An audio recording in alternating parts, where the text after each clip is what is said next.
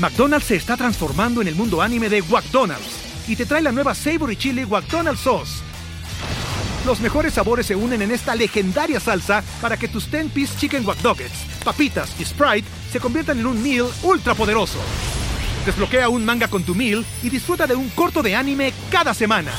Solo en McDonald's. ba baba go! En McDonald's participantes por tiempo limitado hasta agotar existencias.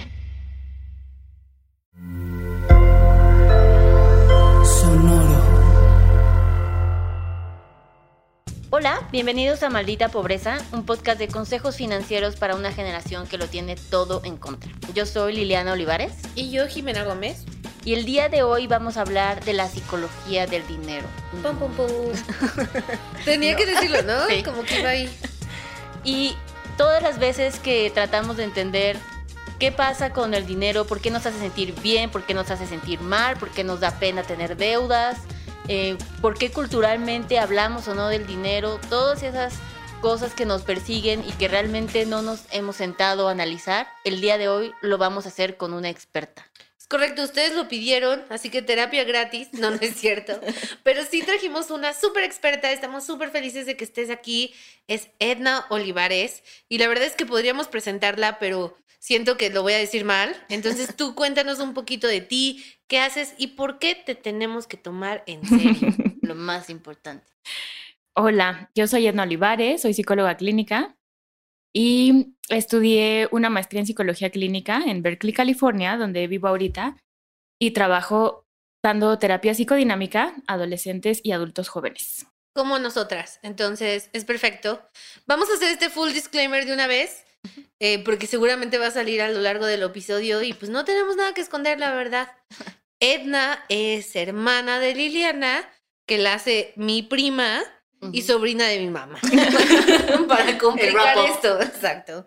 Em, entonces, eso nos da un insight muy fuerte, porque uno, Liliana y yo estamos obsesionadas con el dinero. Liliana con controlarlo y hacerlo, y yo con gastarlo a la menor provocación. Entonces, ella más que nadie nos puede decir por qué somos así. Obviamente sabemos que es culpa de nuestros papás, como diría Freud. Sí dijo eso, ¿no? Algo así. ¿Y si no? ¿Y si no? Que alguien lo diga. Yo, eh, eh, tiene muy mal piar porque yo estaba convencida que sí. Entonces, vamos a empezar hablando de un tema que Liliana y yo mencionamos mucho en los talleres o en estas cosas que luego damos, bueno, da Liliana, y yo le ayudo, este, pero ella siempre habla de que no nos enseñan a hablar de dinero, es como de mala educación, ¿no? Pero al parecer hay como todo un back más allá de tu mamá diciéndote como, eso no se pregunta, manazo. O sea, hay como un back psicológico de esto, ¿no? Sí, creo que el, el tema del dinero es un tema tabú y de hecho Freud decía que en el dinero participan factores sexuales que deberían de tratarse con la misma naturalidad, ¿no? Y creo y es un tema complicado porque estamos más acostumbrados a hablar de sexo o de cuántas parejas sexuales has tenido que hablar de cuánto ganas o cuánto has gastado. Como que el gastar el dinero nos deja en evidencia ante los demás, ¿no? Nos pone en una posición vulnerable porque es algo muy específico, muy concreto, muy medible. Cuánto ganas, cuánto gastaste, si ganas tanto, ¿por qué gastaste tanto otro en tal viaje? Nos podemos comparar con otros y además se suma la, la parte del estatus y todo lo que viene involucrado también con una sensación de poder. Eso no lo había pensado, pero sí es cierto. O sea, uno coge más o menos en privado, ¿no? Más o menos. yo sí, porque depende. Porque yo mira, hay que hablar con naturalidad de esto. O sea, sé que era más, que iba más por el lado del dinero, pero, pero me gustaría regresar al tema sexual. Pero es, pero es muy cierto. O sea, ahorita que tú decías como de que es más, es más fácil preguntar cuántas parejas sexuales has tenido que preguntar cuánto ganas yo sí, o sea, sí puedo decir que he contestado la primera más veces. Ay, creí que, nos ibas a decir el número de ambas. No, pero, pero hay muchos ceros en ambas. o sea, ustedes rest assured que, que se ha trabajado, ¿no? Que se ha chambeado. En ambas situaciones. ¿Y cuál es, o sea, la relación que ahorita mencionabas de que es como algo sexual, lo que nos muestra cómo nos relacionamos y que participan factores sexuales, ¿a qué se refiere con que participan factores sexuales? Hablamos de que para Freud todo tenía que ver con la sexualidad, ah, básicamente, ¿no? Entonces, Como House of Cards. Sí, yo. Algo así. Entonces, en la infancia, en la infancia lo primero que el niño puede controlar es cuando puede ir al baño, ¿no? Cuando puede, aprende a ir al baño, el niño identifica que tiene un impacto en el mundo. Sus papás le, es como, ay, qué bueno, o lo regañan, o se ponen felices, o lo que sea. Y digamos que Freud lo utiliza como es el mismo simbolismo ahora que nosotros somos adultos, nuestro manejo del dinero es como lo equivalente, es nuestro modo de tratar de controlar el mundo. ¡Uy, qué fuerte! ¡Pum! Emoji de, de mind blowing. Sí, lo siento así. Sí, lo siento. Ahora que lo mencionas. Claro, el poder, aparte, algo que decías, en este nivel de ubicar que el dinero dice o habla de nosotros, ¿no? Nos refleja o te pone en una situación de si no tienes dinero, ¿por qué no tienes dinero? Entonces, ¿qué, qué implica, no? ¿Qué tan ligado está con el éxito o no? El éxito está muy fuerte y quién quisiera ponerse a ese nivel de vulnerabilidad, ¿no? De hablar de números, sacar tus cifras y comparar, porque decías, ¿no? Hay medibles. Eso quiere decir que hay gente más allá, que es más arriba, más abajo, y pues eso está muy feo. Como en el sexo. Tenía que decirlo, es que también, o sea, no me ayuda. Se abrió con sexo.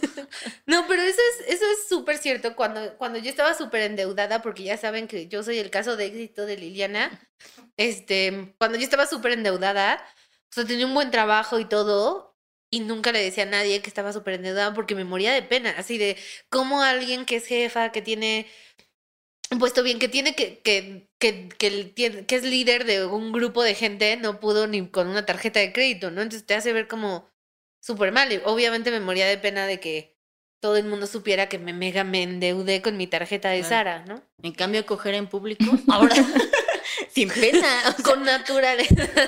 no, pero eso es distinto, o sea, coger en público, o sea, pues ya, pues, ¿por qué, ¿por qué estamos haciendo esto? Nadie quería que dijeras, por favor, Ana. Pero de hecho lo que dices, o sea, lo que hablas de vergüenza y culpa, y todo eso es lo mismo, son las mismas emociones que están involucradas cuando un niño aprende a ir al baño. son las mismas emociones, por eso están tan depositadas también en el dinero, ¿no? Si gastamos nos da culpa a veces o tenemos muchas ganas, depende un poco de cómo hayamos vivido esa etapa, es como la vamos a trasladar a cuando seamos grandes. Wow, qué fuerte. Entonces, o sea, si tienen un hijo, o sea, que como cuidar un chingo eso, porque si ese link está muy cabrón, o sea, no, no vimos venir el link entre el control de esfínteres, como bien Edna nos dijo antes, eh, que se dice correctamente en este podcast, ligado al uso del dinero está... No, yo tengo que tener una conversación muy seria con mis padres acabando esto. terminando. Oye, ¿y qué pasa culturalmente? ¿Cuál es el peso que tiene el dinero en nuestra cultura y obviamente más enfocándonos como la cultura mexicana? Dejando los esfínteres de lado. Hablemos menos de esfínteres. Hablemos menos de sexo y esfínteres. Hablemos más de dinero. Esto es un poco. parece estamos Sí. O sea, obviamente es evidente que el dinero tiene un lugar muy importante en la cultura y eso es porque tiene un lugar muy importante en nuestra mente, ¿no? Está, y está relacionado con los deseos, con las aspiraciones y también con lo que no queremos, ¿no? Con lo que desechamos. Porque, ¿qué creen? Está relacionado con esa etapa. Entonces viene la parte de todo, o sea, por ejemplo, tiene esas cosas involucradas como el deseo más, pero de pronto no me gusta, no lo quiero. Nos habla de, se ve reflejado en las personas, cómo hay gente que puede ganar muchísimo dinero y aún así querer ganar más y más y seguir ahorrando, o ganan súper poquito y gastan todo, o ganan poquito y y ahorran y ahorran, no sé, es diferente porque hay como muchas emociones encontradas. Creo que el, el problema que encontramos y justo por lo cual hacemos educación financiera es esto. Es tan importante culturalmente, ¿no? Tiene un impacto que nos va a ir contando incluso lo que tiene que ver con nosotros mismos y demás, pero al mismo tiempo no hablamos de eso. Entonces nunca hay oportunidad en que con nuestra familia, con nuestros amigos, hablemos sin shaming de el dinero, muchísimo menos de ir a aprender, como que está muy cañón lo que ocupa de importancia, relevancia en nuestras vidas y el poco tiempo que le dedicamos para aprender.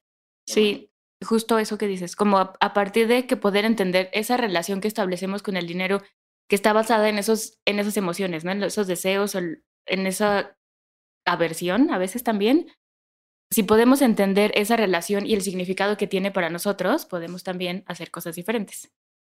¿Y por qué, por qué es tan importante? ¿Sabes? O sea, ¿por qué yo como financiera claramente veo más como números y mi objetivo es que matemáticamente haya positivos, ¿no? O sea, eso es, pero la relación interna emocional, porque es relevante con nosotros. Porque a final de cuentas el, el dinero es un, primero que nada, es una relación social. Es una relación que tenemos con el mundo, es, es un modo de contactarnos con, con otros. Usamos el dinero para, nos abre puertas para otras cosas. Ajá. Entonces, y también es importante justo porque tiene diferentes objetivos, ¿no? Nos puede, nos puede servir como para, por ejemplo, obtener amor o para obtener atención, para obtener poder, para poder... Pues sí, está muy Que ya no vamos a hablar de eso. No, pero dijimos amor, eso está muy fuerte. ¿Por qué el dinero nos, nos serviría como objetivo para obtener amor? Aparte de la asociación clara y obvia. Eso no que es amor. tiene. Eso no es amor. Sí, hay gente que la puede utilizar para, para obtener como, sí, autoridad sobre otros, ¿no? Ejercer presión sobre otros o para que todos estén conmigo. Entonces yo invito, ¿no? Siempre y, a- y tengo gente cerca de mí. Uy, totalmente. Sí, hay mucha gente que hace eso. Porque, o sea, como Así de, yo los amigos que tengo los escojo por eso. yo solo me junto con dinero que me pague todo. No, no, no, pero con dinero, ¿viste? Yo dije, yo solo me junto con dinero. Eso fue como un sleep. ¿Cómo? ¿Cómo? ¿Algo freudiano? ¿Ven? No, no. Ese Freud era un loquillo. No, pero eso es súper real, o sea, como en la manera en que usamos el dinero como, como conector, porque incluso si compras algo que según tú es muy para ti, la verdad es que no, o sea, la verdad es que sí es para que, o sea, el viaje es para la foto, ¿no? La bolsa es para la foto, o sea, como, como que todo es para la foto, para, para ser visto y, y, y apreciado por los demás, y que piensen distinto y te vean distinto a ti. Sí. Y de hecho, o sea, es como que una, en una parte del desarrollo depositamos ese amor que tenemos sobre nosotros mismos, lo depositamos en el dinero, ¿no? Desde chiquitos los niños se dan cuenta de que el dinero es algo importante en su casa, ¿no? Algo, para algo sirve. Y lo depositamos en ese objeto, pero a final de cuentas el objeto en sí, por sí mismo no te da nada. El objeto te lo usas para otra cosa. Entonces es cuando establecemos estas relaciones, ¿no? Puede darme prestigio, puede darme seguridad, puede darme esa sensación de control. ¿Cuál sería la relación sana con el dinero? Porque hay que pagar la renta. O sea, sí, Sí. o sea, sí necesitas comprar cosas. O sea, el Pero sí- Rappi, la comida. o sea, lo, ¿sí lo utilizo para comprar amor o no lo utilizo? O sea, ok, ¿dónde- ¿cuál es lo correcto? Creo que, bueno, yo siempre digo que lo correcto es lo que te funcione. Entonces, si tú estás a gusto con eso, adelante, date. Pero este, este episodio pero está no- tomando una serie de giros que no, que no vi venir, ¿eh? Pero obviamente lo ideal es el equilibrio, ¿no? Que pueda tener, ajá, de pronto, sí, no sé, ciertos gustos o lo que sea, y también tener la seguridad de tener una casa. y- Pero tal vez no deposito toda mi valía en el dinero, ni tampoco hago como que no me importa para nada, porque como dices, necesitamos comer y pagar la renta. Pero lo importante sería que identificaras que eso no te da, no te define, no te da el valor, no te, no sé, no te califica como persona, vaya, el qué tanto dinero tienes o no tienes. Aunque sí lo hacen, ¿no? En un, o sea, en el entorno social, pues sí. O sea, no digo que esté bien, pero como está puesta ahorita, pues es un poco inevitable. Yo me acuerdo, hace poco estaba dando una, una mentoría para un grupo como de eh, mujeres feministas en la industria de publicidad y no sé qué. Y una de las preguntas que me hicieron fue como si alguna vez yo sentí un, un- una desventaja por ser mujer como en la industria. Y yo dije, en realidad no, pero sí sentí que empecé a adoptar ciertos ciertos como símbolos de poder que me ayudaran a dar esa batalla, ¿no? Entonces, como yo sí sabía que si iba a una junta con una bolsa muy cara o algo así, me ayudaba a como a cortar ese espacio de respeto que que, no- que puta, ni idea, ni idea si el hombre también la tendría que cortar con otra cosa de con un Rolex o whatever it is, ¿no? Pero ese tipo de cosas creo que hasta cierto punto sí son parte del mundo en que vivimos y también no podemos solo fingir que el dinero no me define y entonces ya, ¿no? El mundo ya no se va a fijar en que en cuánto cuesta tu bolsa. O sea, el mundo va a seguir siendo el mundo. Creo que lo importante es justo lo que dices. Si, si lo hago, lo hago consciente y entonces escojo esta bolsa porque necesito que esto suceda, pues lo hago. Pero si de pronto no me doy cuenta y entonces si no traigo la bolsa me siento menos, pues podría ser ya un poco problemático. Mm, Eso está padre porque es justo lo que dices, lo que te funcione. Si es una decisión consciente donde tú dices, estoy haciendo este paso para facilitarme este proceso, pues voy y pues ya, ¿no? Lo invierto, pero no, no lo veo como una necesidad personal, sino una herramienta. Y nosotros siempre, o sea, como que les digo mucho en el taller, que en, en efecto, o sea, a pesar de que somos una asesoría financiera para millennials, el punto es que el dinero sea un vehículo para conseguir otras cosas, ¿no? O sea, no, no estamos aquí nada más para hacer dinero sin que te sirva de nada, porque no tendría sentido. Igual alguien que tiene millones de pesos ahorrados y todos los tiene ahí, no lo hace que tenga unas finanzas sanas, ¿sabes? No tiene un equilibrio, pero es el vehículo que te ayuda a hacer otras cosas. Finalmente, pues lo necesitamos, ya está aquí, hagámoslo como de la mejor forma posible, ¿no? ¿Qué rol juega o por qué dejamos que juegue ese rol, más bien?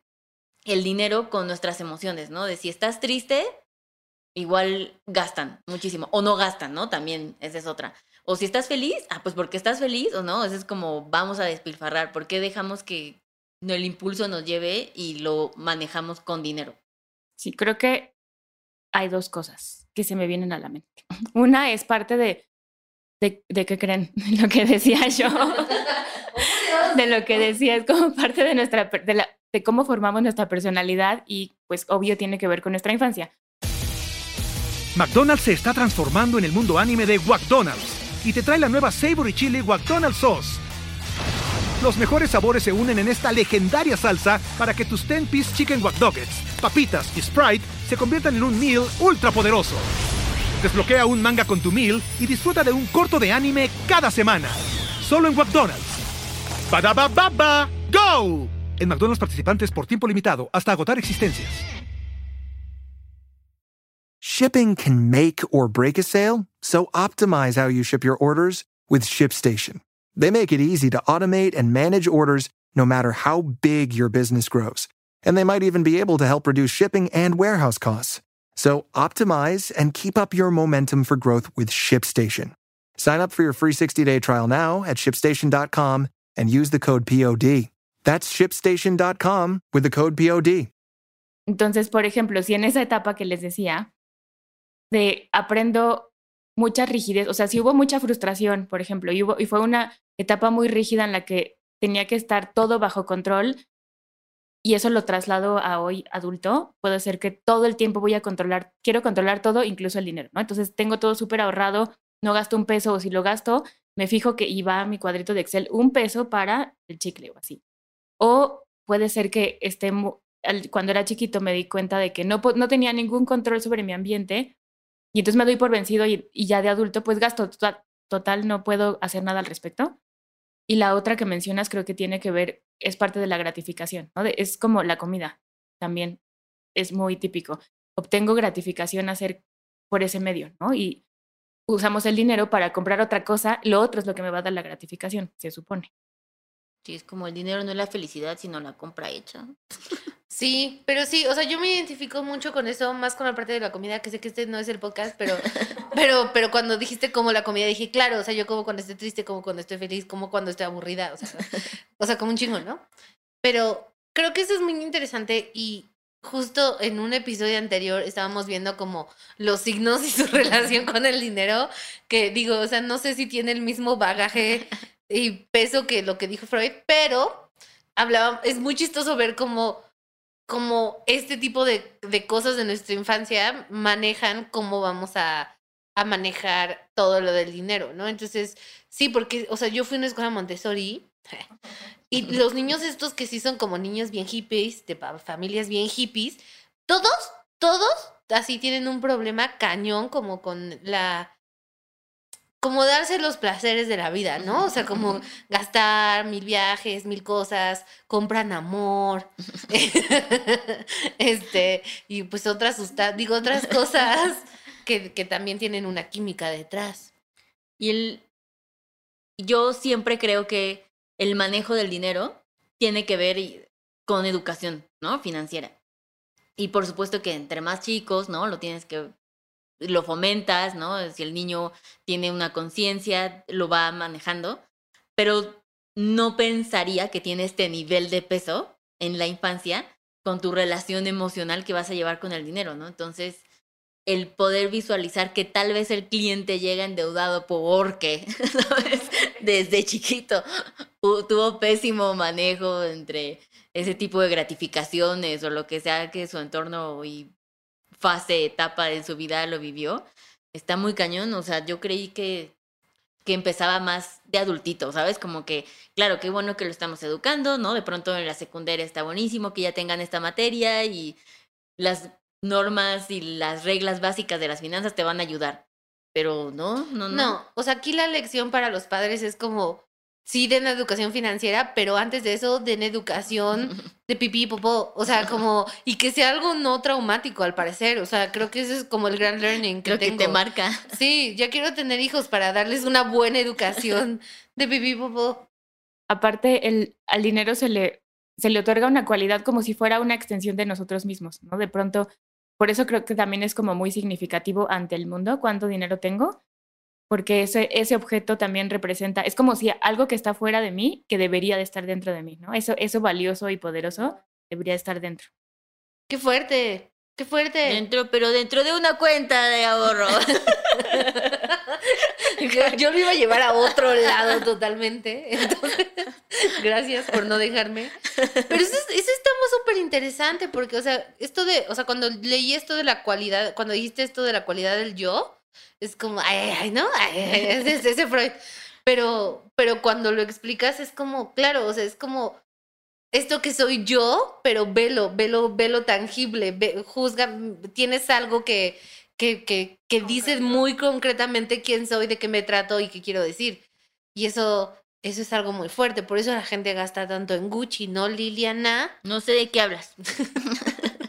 Sí, por eso tiene tanta carga emocional, tiene, tan, tiene diferentes emociones, ¿no? Tiene atracción, también es el, ¿no? El amor, el odio, lo que decía, la culpa, el rechazo, la vergüenza, y a veces todas al mismo tiempo. Es como la comida. O sea, comes un chingo y luego te sientes mal. Gastas un chingo y luego te sientes mal. Totalmente. Por eso hacemos también dietas financieras. O sea, hacemos como esa correlación de es el mismo comportamiento, ¿no? O sea, es como un keto financiero esto. Me- yo estoy ¿qué así, volándome la mente, así. Todo me está volando la mente. ¿Y cómo? ¿Qué pasa? Yo estoy escuchando este podcast. Ya me angustié. Supongamos, ¿eh? No crean que soy yo. Ajá. Tengo ganas de ir al baño. Exacto. Está correlacionado. No.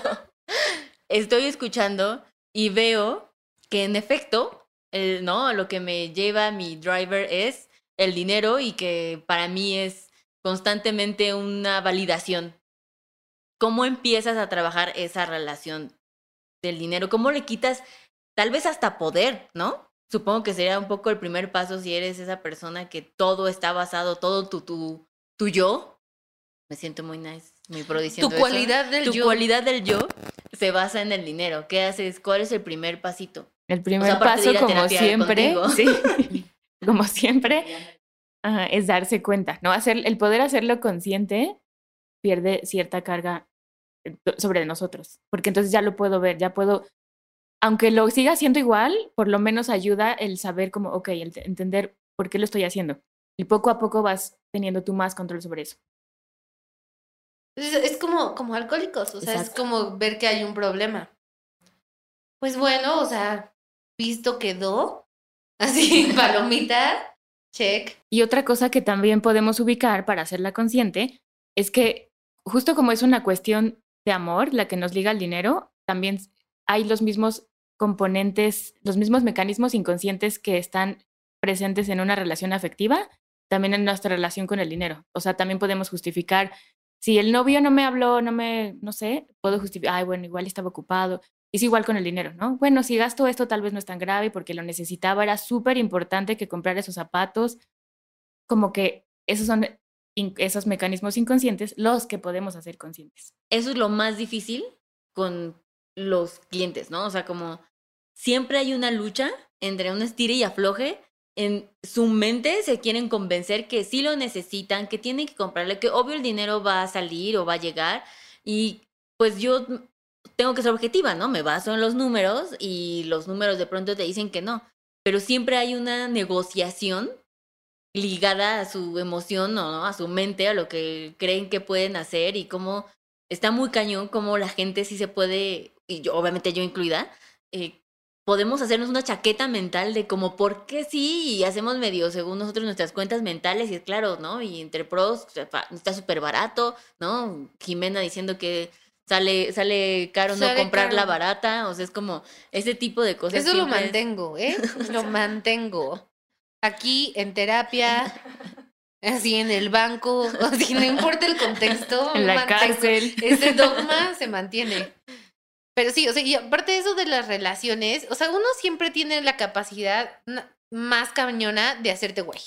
O sea, como si quieres hacerte güey con algo, llámese lo que sea, como de, ay, bueno, una papita, y así de, ay, bueno, igual no es tan malo el novio, ¿no? O sea, como de, bueno, o sea, sí, no me ha llamado en cinco días, pero debe estar muy ocupado. Este, si uno quiere como convencerse de algo, se convence. Y creo que mucho de esto se vuelve esta parte de que justo como tú dices, no estamos viendo que hay una underlying cosa que nos está motivando a mantener ese tipo de patrones de comportamiento. Pensamos que se trata de las calcetas de Gucci, pensamos que se trata de este lo sentí súper personal. pero es que para mí ese es el ejemplo más claro como de un gasto de de verdad necesitas unas calcetas de Gucci pero bueno o sea es una cualidad del yo que Liliana está sacando al mundo. Entonces se respeta no se respeta sí de porque justo el dinero es un objeto secundario como decíamos y nos sirve para tener acceso a algo más entonces eso está ligado con el deseo por lo tanto, recordemos que Freud decía que... ¿Quién? Perdóname, me suena, pero, pero no. ¿Él salía en House of Cards? que el deseo es, por definición, insatisfecho. O sea, nunca, nunca va a poder ser satisfecho. Entonces, ¿qué hago? Compro y compro más cosas, pero nunca lo puedo satisfacer. Utilizo ese dinero para tener acceso a algo, ¿no? El, para comprar una casa, un coche, la ropa. Pero cuando ya tengo esa casa, pienso, pues igual podría tener otra más bonita, igual podría tener un mejor coche. Siempre vamos a querer más, siempre va a existir algo mejor. Eso también lo dice el budismo. no, en serio, o sea, que según yo es más viejo que Freud, ¿no? Pero a ver pues, quién le copió a quién, saquen sus cuentas. Sí, ustedes hagan la matemática. Pero el budismo habla de eso, de que el deseo es, es una ilusión, o sea, es una mentira. Y que entre más rápido intentes satisfacerlo, pues más, más, más, menos sufrimiento vas a tener en tu vida, porque siempre vas a estar insatisfecho, ¿no? Siento que por eso no fue tan popular. No, pues el budismo es súper difícil, o sea, porque en, una, en un mundo capitalista es mucho más fácil como decir, no, pues sí lo necesito y pues también lo quiero y pues se vale, me chingo, ¿no? O sea, también merezco mis lujitos y luego es más lujitos y más lujitos y... No, y más en un contexto millennial, ¿no? O sea, como cómo somos ahorita y lo que vemos, lo que creemos, lo que creemos que necesitamos, lo que nos hacen creer que necesitamos, como hablamos en nuestro episodio de marketing. Todo eso, o sea, son muchas bombas llegándote al mismo tiempo y al final creo que cuando hablamos de finanzas personales, y creo que para mí era muy importante hacer un episodio de esto, que no, no, no trae el hack financiero, ¿sabes? Como, pero realmente el inicio de unas finanzas sí sanas, sí responsables, empieza con tu paz mental, ¿sabes? Como el querer tomar esa decisión, sí recae, o sea, sí puede ser tu peor enemigo. Nadie más te invitó a endeudarte, ¿no? O sea, nadie más te dijo que sí esa tarjeta de crédito. O sea, realmente, claro, podemos tomar decisiones no informadas que terminen siendo malas decisiones, pero genuinamente cuando evalúas la gente, ¿no? Que cuando hemos estado todos, creo que la mayoría hemos estado ahí, no solo Jimena, sino que... no, literalmente no. solo yo, o sea, es como, como nueve de cada diez millennials. O sea. Exacto, sí, es real, ¿no? O sea, sí es muy fuerte el que, el que tomó esa decisión, que fue desde un mal lugar emocional, fuimos nosotros. Entonces, la pregunta es, a partir de eso, ¿no? O sea, si logramos mantener, si, como tú dices, hacerlo consciente, entender, qué vamos a tomar, qué vamos a hacer después de eso, ¿no? Y ahí, una vez más, es como la segunda oportunidad de volver a tomar ownership de, de tus finanzas. Exacto. El poder entender por qué lo hice, qué pasó, qué significó para mí, qué, qué era lo que quería conseguir tal vez, y entonces ya puedo tomar decisiones diferentes. No, y, y el, y el como el otro lado, ¿no? De las, yo he estado en ambas, ¿no? De, de estar súper endeudada, de haber tomado malas decisiones. Digo, justo por eso existe una asesoría financiera para millennials, como para evitar que eso sucediera. pero nunca visualicé el poder que tenía tener ahorros, ¿sabes? Como, pues nunca lo había vivido, vivido, ¿no? Entonces no podía extrañar algo que no conocía.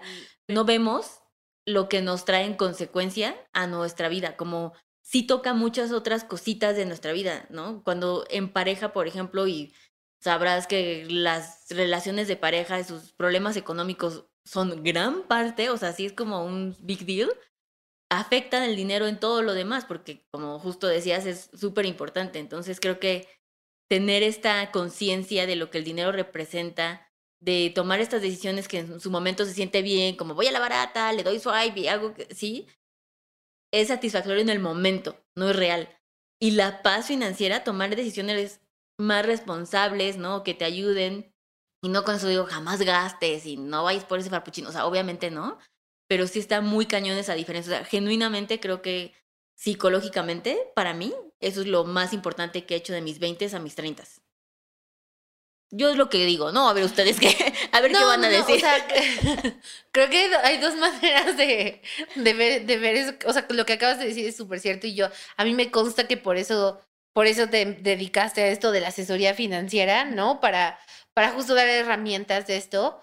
Pero creo que también tenemos que ser más, también bajar la expectativa de, de, la satisfacción, como tú dices, nunca vamos a estar satisfechos, entonces no todo te tienen que hacer súper feliz, o sea, no, no, no hay nada de malo en no estar súper feliz todo el tiempo, súper emocionado todo el tiempo, o sea, como, como tú dices, tener ahorros, tener un fondo de emergencia, tener un fondo de retiro y saber que como que no vas a vivir debajo de un puente a los, no sé, 80 años, eso no te da, no es, o sea, no es felicidad, es como un, ah, está padre, no es como un bienestar.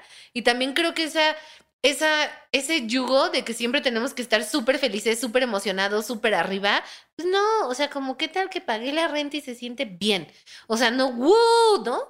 O sea, que también se ha sentido así en ciertos momentos más rudos, pero con que, con que digas, ah, puedo y puedo salir a comer y como que no, súper tranquila, pido lo que quiero, otra copa de vino, otra copa de vino, ¿no? Otro carajillo que sabemos que son caros y peligrosos, otro carajillo, no pasa nada. Como no, si, si, creemos que el dinero nos va a hacer felices, también creo, ah, me voy a ir más lejos, que podríamos preguntarnos si tenemos que ser felices. Esperen el podcast de Jimena. es que sí, o sea, no quiero ponerme filosófica, pero, o sea, también no pasa nada si uno está normal, bien, así, casual. Sí, no es mala idea aprender a lidiar con la frustración. No, y aparte tú, o sea, tú me enseñaste, tú, Edna, un, algo muy práctico para manejar la ansiedad. Háblanos de ello. ¡Ay, qué intro! Así suena que va a ser algo bien cabrón. Una técnica para manejar la ansiedad. Ok, si, si tomamos en cuenta que la ansiedad viene de, de que neurotransmisores, algo está pasando en nuestro cerebro y esa sensación fisiológica no dura para siempre, si podemos solamente permanecer con esa sensación incómoda por más o menos 7, 8 minutos, un ratito, después va a bajar, ¿no? Todo pasa, todo en esta vida pasa. Entonces, a veces solo es importante quedarnos con esa sensación y no pensar en nada más, más que en, ok, esto es lo que estoy sintiendo, esto es lo que estoy sintiendo, hasta que desaparezca y ya, podemos seguir, en vez de, no sé, crear o generar otra idea que después nos genera más ansiedad y luego que se conecta a otra idea, por ejemplo, es que qué tal que el mundo se acaba mañana, luego qué voy a hacer, luego qué va a pasar, y, y se extiende toda esa ansiedad, esa, esa, ese como incomodidad fisiológica por mucho más tiempo. Entonces, solo quédense en el Eso es la, la muchísimo más este explicado científicamente y psicológicamente cuando nosotros les decimos que tu compra, si crees que lo necesitas, espérate hasta mañana.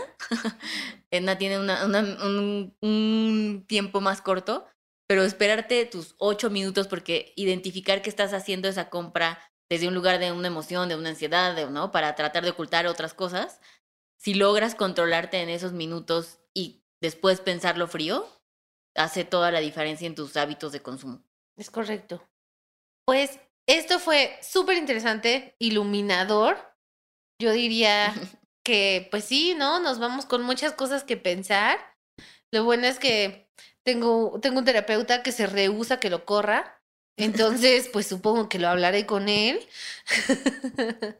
y Antes de irnos, cuéntanos, Edna, si uno quiere hablar más de esto y otras cosas contigo, ¿dónde te buscamos? ¿Dónde te encontramos? Sí, ¿Cómo tratamos el tema del control de esfínteres? ¿Cómo, cómo, o sea, alguien dele un podcast?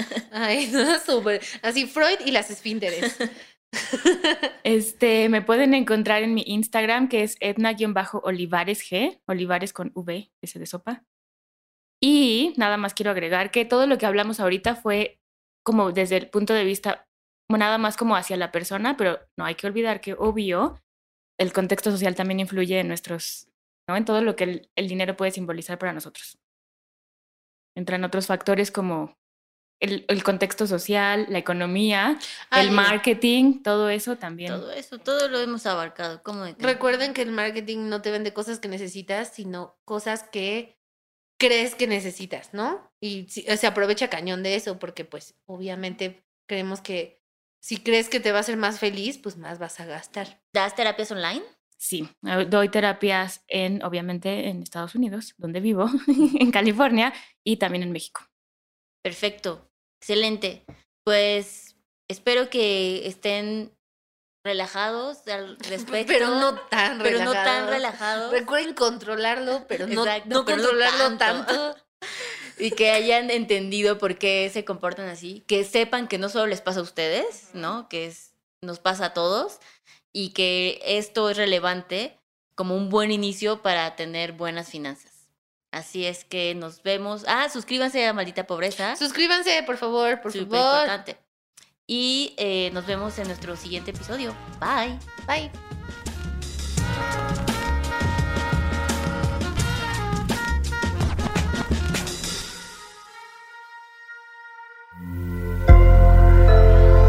Sonoro.